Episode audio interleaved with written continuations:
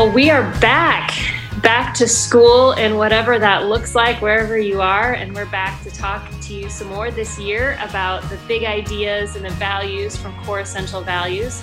Um, I'm Leslie Bolser. I'm the creative director for Core Essential Values, and I'm here with my friend Beth, um, who I'm going to have introduce herself. But I'll tell you guys, she's gotten kind of famous since her last time. We'll talk about that in a second. So, Beth, introduce yourself. Yeah, so I'm excited to be here. Um, what a woo! What a year. Okay, so my name is Dr. Beth Trammell. I'm a licensed psychologist an associate professor of psychology at Indiana University East, the director of the master's program in mental health counseling there, and the creator of Make Words Matter for Good.com, where I really focus on helping parents, teachers, caregivers to use um, our words for good, right? Um, we have power in our words and sometimes we get it right. And, you know, if you're like me and my four kids at home, sometimes you don't. So um, we've had lots of practice in these last few months being together. So I'm excited about what this new year is going to be. Yeah, yeah, absolutely. I think um, you know you said you're excited about this new year. I think there are people feeling lots of different emotions. Excitement may be one, anxiety and fear certainly are some um, you know, those of us who are control freaks like me are having a hard time with the unknown and the lack of certainty uh, in, in our future. So I know I mentioned you've become famous. I know that you've been um, asked to do some TV appearances and and speak about going back to school in the midst of this pandemic. So I just wondered if you could talk about that a little bit. What have you been sharing with people just generally about the pandemic and going back to school when you've been asked to do these appearances? Yeah, so a couple of things. Um, famous, I don't know about, but um, I'm happy to be sharing some of some of my expertise uh, more broadly, and love to uh, do as much as I can. So, you know, a couple of things. One, you know, folks are really worried about the mental health of our of our kids, right? They're worried about the mental health of our students and what quarantine has done, what mental health issues may be coming up because of the uh, kind of social isolation. But, you know, the thing I've been saying is that schools are only as effective as the physical and emotional health of their teachers. So if our teachers are overwhelmed, feeling undervalued, underpaid, uh, right, that we're making them do two or three times the amount of work of doing both virtual and in in person teaching, you know, that is not necessarily better for our kids. So we've got all these folks that are saying kids have to be back at school, kids have to be back at school. And I do agree that school is an important part of a child's development. But school as we know it is not necessarily what they're going to get. So I am even more concerned about the mental health of our teachers because they're the real lifeline of the development of our kids. And as we are thinking about the anxiety that we are feeling, and maybe even that our kids are feeling, I think we have to realize that the best response that we as parents can have to our child's anxiety is first to realize we've got to get our own anxiety in check first. So we've got to take care of ourselves. We've got to make sure that the narrative that we are sharing around them, not even just to them, but around them, the narrative, the things we're sharing, cannot be anxiety and fear based messages. You may be a person who lives in fear. You may be a person who lives in this state of anxiety because there's a lot of things that mm, there's a lot of things that could be um, fear inducing right now. But at the heart of it is first you have to realize um, you got to take care of yourselves first, and then we cannot try to fix our kids' anxiety. We have to lean in and just listen to what their anxiety is saying. So often, our uh, first line of defense when our kids come to us and they're feeling anything sad, happy, angry, anxious our, def- our first defense is, I'm going to fix it for you. And the unfortunate thing about anxiety and depression in our kids and our teens, especially, is when we try to fix it, we're doing the opposite of what we want. So, anxiety and depression are often cognitively based. So, it is a thought process that's stewing in your child, right? And they're thinking and they're thinking and they're thinking, and the mm-hmm. anxiety or the depression is, is building in them. What, what they need is to release it by talking it out. right? And what we do when we try to fix it is we shut it down. So I encourage parents to say, gosh, you know, that sounds terrible. Tell me what else your brain is thinking about. Or tell me what else you might be worried about. So we're drawing it out instead of trying to fix it or shut it down.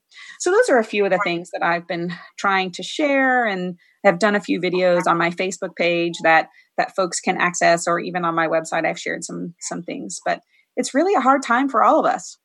Yeah, that's that's awesome stuff. So, you know, we've talked several times here about the parent's relationship with the teacher mm. and how you know how to build healthy relationships with teachers and how to have healthy conversations with your kids at home about that teacher student relationship um, and i think you know some of what you were saying there at the beginning really leads into that and that uh, one of our besides our own parenting skills with our kids and, and helping them with their anxiety and depression and and their fear uh, you know a, another really important thing is is to make help maintain that relationship with the teacher and lift up what they're going through right now.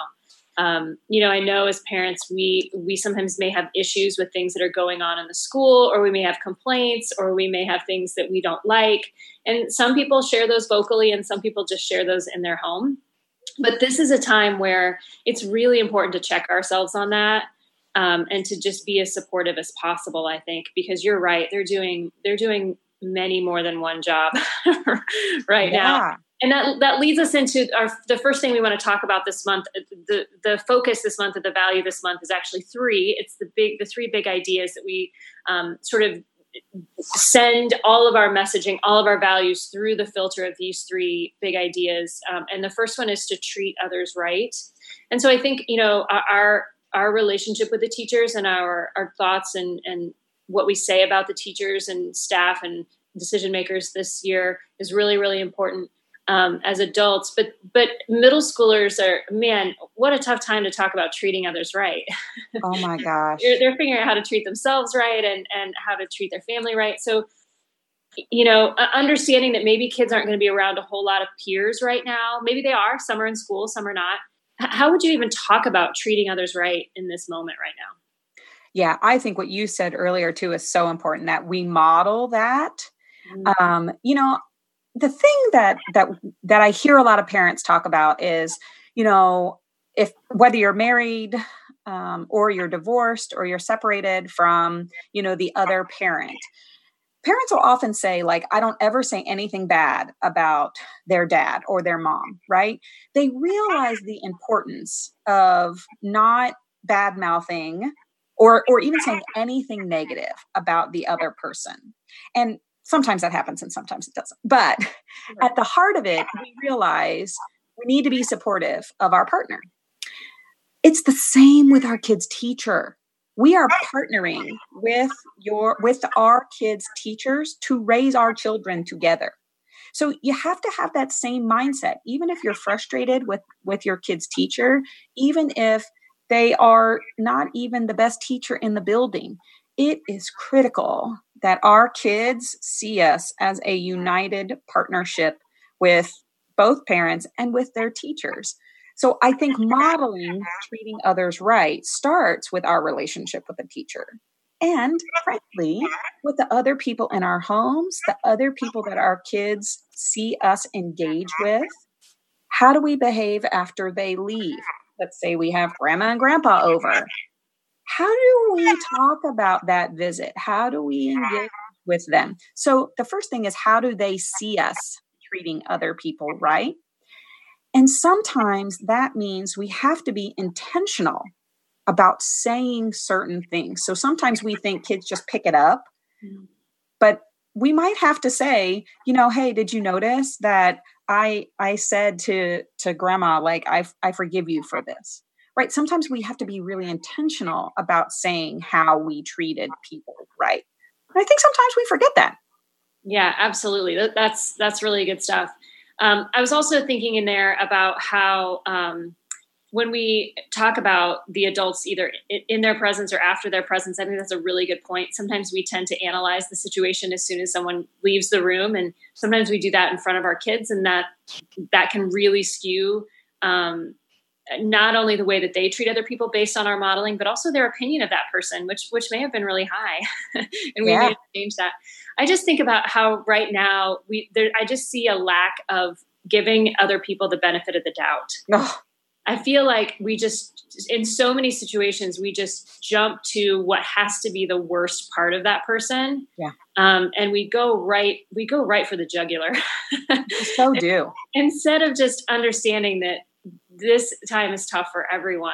Um, and that, you know, giving a teacher or giving a principal or a school decision maker the benefit of the doubt um, is can be really powerful even though it sounds like a really small thing it can be really powerful to just say to your kid yeah she's doing her best he's doing his best isn't that um, what we all want right is, for people to is. judge us that way it is yeah, yeah. Um, you know when kids do go back to school it, whether they're in the building or when they're in the building there are going to be policies in place um, to try to minimize the effects of of the virus and for some people, for very, very, very few people, those restrictions are going to be just right.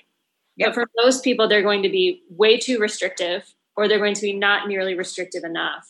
And I think that's another place where we can check ourselves mm-hmm. on that and to understand that, that, that people are doing their best and they're making the best decisions that they can for our kids. Um, and and what I've seen is school districts really giving parents a, a voice and a choice in that as well. Um, so yeah, it's tough times. There's there's no doubt about it. It's tough times, and there's no easy easy thing to say. Um, go ahead. You're, I can see your face. You want to say something? Yeah. Well, you know what you had said really really sort of reminded me that often our ability to give people the benefit of the doubt is directly related to our level of stress. Mm, yeah. So when we're not stressed or emotional, we can usually be rationally like oh yeah i mean this is a hard situation it's a hard decision you know we can give people the benefit of the doubt when we're not feeling quite as emotional and the problem is right now many of us are fighting a lot of emotions right? We're feeling a lot of stress or feeling a lot of burden. And particularly if we are taking in a lot of the information that continues to change hour by hour yeah. it it's like riding a wave you know? It's like you get really attached to some piece of information that then just shifts really quickly. And so as you are um, kind of i'm doing this like dance in my office i know people can't see me but you know it's like you're doing this dance with all of these emotions and as you're doing all of that it's hard to really see the truth and so as as we're thinking about this idea of giving people the benefit of the doubt I'd encourage folks to just really take some some big deep breaths to to kind of recenter our level of stress and emotion, and that always helps us see things more clearly. Yeah, that's great. Um, so again, you've led us right into our next topic. So the second of the big three is to make smart decisions. Mm-hmm. Um, and what better way to start making a big decision or a tough decision than by just taking a breath and taking a moment? Uh, how how else do you suggest we talk to particularly adolescents, about making smart decisions? Yeah. So, you know, it's interesting because parents are right now and have been for a while um, been having to make hard decisions. So, you know, I think about the number of decisions that our teens and we have to make on a day to day basis, right? You wake up, you decide what you're going to wear. You wake up, you decide you're going to do your morning routine or you're not. You wake up, what are you going to have for breakfast? When you really think about all of the smart, uh, all, all the small decisions, right? You get an opportunity to practice in small ways lots of smart decisions. And so, talking explicitly with your kid about the number of smart decisions they make might help build some confidence when we have hard decisions and saying, look, sometimes it's not a clear uh, right or wrong answer. Those are actually the hardest ones. Those are the ones they need the most guidance and the most practice with. So sometimes it's sharing your process for making hard decisions with them. So show them how you went through a pros and cons list. Show them how um, you weighed all of these variables and and how you weighted, how you weighted, how you gave weight to each part of of how you made your decision so i always talk about you know having explicit conversation and i always talk about modeling and i think this is true here too Yeah. You, uh, what a powerful thing to tie, like you did, smart decisions to confidence. Mm-hmm. Uh, because most big decisions, most difficult decisions require courage and confidence. Yeah. So building those on the small decisions that maybe don't have as much gravity or so much of a consequence, building that there will really help kids when it does happen, when they need the courage and the confidence. That's really, that's good stuff. Um, and then the last of the three is maximize your potential. I think that um, as parents, we focus a lot when our kids are in middle school, high school range about their future. Mm-hmm. And we want to be able to set them up in the best way for their future. Um, but I don't know how much time we always give to just really focusing on letting them build the skills that they need instead of just clearing a path. Mm-hmm. so, so how do we help our kids know what they're good at, and then to build the skills of those things so that when they're on their own, they really can maximize the potential that they have. I think that this is at the heart of most of our biggest fears. Mm, yeah. Right? Around the quarantine, around the pandemic, I think this is our biggest fear that we're like, oh my gosh, my kid is going to lose all of his skills or her skills, or I'm, I'm worried about their development, yada, yada, yada. And here's the real truth they can be developing all sorts of skills no matter where they are, no matter what is happening in the world. So the truth is, to become a real good grown up, you got to learn a whole bunch of stuff. You know, you got to learn how to live in a house with other people. You got to learn how to tolerate, uh, you know, frustration. You got to learn how to make macaroni and cheese or ramen or whatever it is, you know. So the thing is, what quarantine is doing is that it's kind of um, pushing us to be a little more creative and developing other skills in our kids that typically they they may be maybe it's just an out of order sort of skill development. So i think it's realizing first that this may not be the end of it all for for our kids. And then really pondering you know what have you noticed is um is kind of their natural strength their natural gift and how can i intentionally foster some of those things? And and maybe even this might sound real cheesy, uh-huh. uh, you know, but look up some adulting uh-huh. skills, you know? Yeah. So, what are some other things that I can help them do at home that will just continue to uh-huh. prepare them so that when it's time to kind of get back into whatever our new normal looks like, we can work on those other strengths too. Oh, yeah. Yeah. No, that's huge. That's huge. Um, all right. Well, I think we've we've covered the big three. We've covered some some pandemic, some dealing with what's going on in the world right now in this. Anything else you think we should talk about this month before we move on?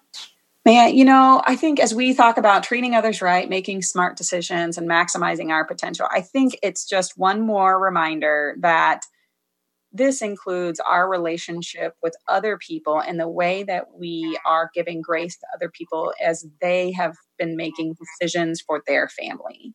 You know, all of us have opinions about the start of the school year and what that looks like and how it should happen, but really offering lots of grace and respect for other people as they have been, you know, turmoiling over all of these decisions the way we have to. All right, so we've talked about parenting through the pandemic and treating others right, making smart decisions, and maximizing your potential. We've talked about a lot of stuff, Beth. Yeah. We covered a lot today. Um, anything else you think we should mention before we leave, or are we about ready to sign off? Uh, you know, I think we did a good job. Yeah, I think we got it all covered. Yeah. That's it. This is probably our last podcast because we covered everything. Totally. We don't need to talk anymore. We're done. Anyway, if you would like to reach out to us, there are several ways you can do that. For Core Essentials, to find me, you can look at coreessentials.org. That's our website. And there's a blog there where you can keep up to date on things that are changing uh, in our curriculum and in things that we offer for parents as well. Uh, and Beth, how can folks find you? Yeah, so the best place really is to find me uh, on my website at makewordsmatterforgood.com. I've written a book um, called Make Words Matter Straightforward Logical Parenting to take your kid from frustrating to connecting and listening. And uh, following on Facebook is always great because Facebook is the main um, way that I connect with folks.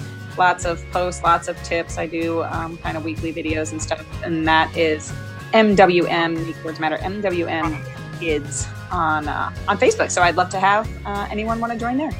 Awesome. Thank you. All right. Well, we'll be back next month. Next month.